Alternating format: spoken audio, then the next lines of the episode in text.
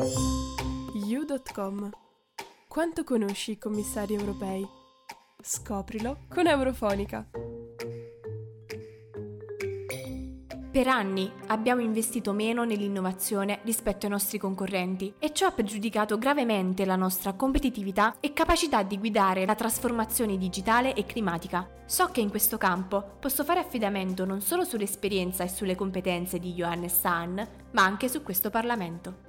È con queste parole che Ursula von der Leyen, il 27 novembre 2019, ha presentato al Parlamento il commissario designato al bilancio e all'amministrazione Johannes Hahn. L'austriaco è un vero e proprio veterano all'interno degli esecutivi europei, avendo già rivestito l'incarico di commissario europeo per la politica regionale, in seno alla Commissione Barroso, e quello per la politica di vicinato e i negoziati per allargamento nella Commissione Juncker. Prima di lanciarsi appieno nella carriera politica, Johannes Hahn, classe 1957, studia presso l'Università di Vienna, dove ottiene un dottorato in filosofia con una tesi basata sullo studio in chiave filosofica della città, osservata non solo come insieme di edifici, strade, parchi e aree, ma anche come un'immensa concentrazione di persone. Tale studio, peraltro, è oggetto di un acceso dibattito a causa di denunce di plagio mosse da diversi studiosi, ma che poi si sono concluse in un nulla di fatto. L'interesse per la politica conduce Anne, già negli anni della sua formazione universitaria, a partecipare alle attività della sezione giovanile del Partito Popolare Austriaco, divenendo segretario del suo gruppo di Vienna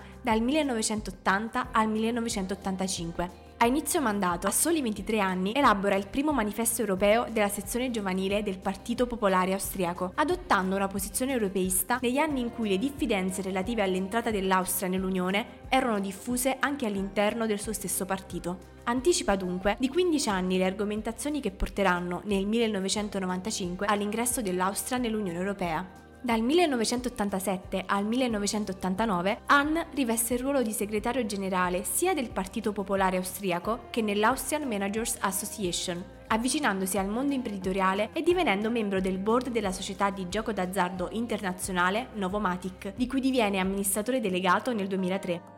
Negli anni successivi e fino al 2006, Hahn è membro senza portafoglio del governo regionale di Vienna, divenendo nel gennaio 2007 ministro della scienza e della ricerca nel governo di grande coalizione.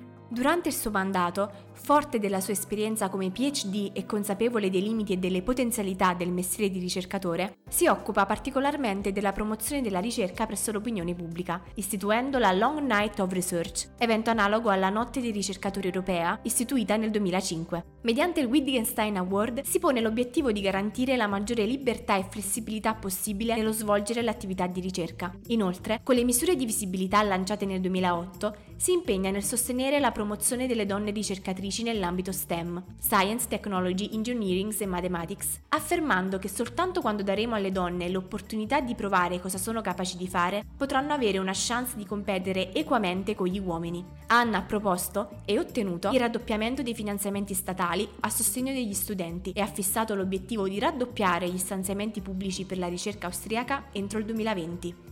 Da febbraio 2010 ad ottobre 2014 il politico austriaco riveste, in seno alla Commissione Barroso, il ruolo di commissario europeo per la politica regionale, cercando di fornire un contenuto concreto al concetto di coesione territoriale previsto dal Trattato di Lisbona. Il principale obiettivo comune, ha dichiarato, è lo sviluppo del territorio, sottolineando quanto questo dipenda dalla capacità di abbattere quelle frontiere informali invisibili, ma ancora presenti, tra i vari stati o tra le diverse zone. Nel 2014 diviene commissario europeo per la politica di vicinato e i negoziati per l'allargamento, sostenendo che l'avanzamento lungo il cammino europeo è un processo oggettivo e basato sul merito, che dipende dai risultati concreti ottenuti da ciascun paese e nel cui ambito lo Stato di diritto, la giustizia e i diritti fondamentali rappresentano una priorità assoluta. Con un tweet di marzo 2020 si congratula con la Macedonia del Nord e l'Albania per l'ottenimento della Green Light necessaria per iniziare le trattative per l'ingresso in Unione. Come commissario al bilancio e all'amministrazione, in carica da dicembre 2019, ha proposto per il bilancio a lungo termine una riforma delle entrate in modo che l'Unione Europea disponga di maggiori risorse proprie di reddito. Questa prospettiva prevede un nuovo regime fiscale per le imprese, compresa la tassazione delle grandi multinazionali del settore digitale, i proventi del sistema di scambio delle emissioni e una tassa sulla plastica. L'obiettivo è quello di mettere in comune le risorse a livello europeo per soddisfare le aspettative dei cittadini e migliorare la loro vita. La sfida è riuscire a raggiungere raggiungere questi ambiziosi traguardi guidando la trasformazione digitale e climatica nonostante la crisi legata al Covid-19.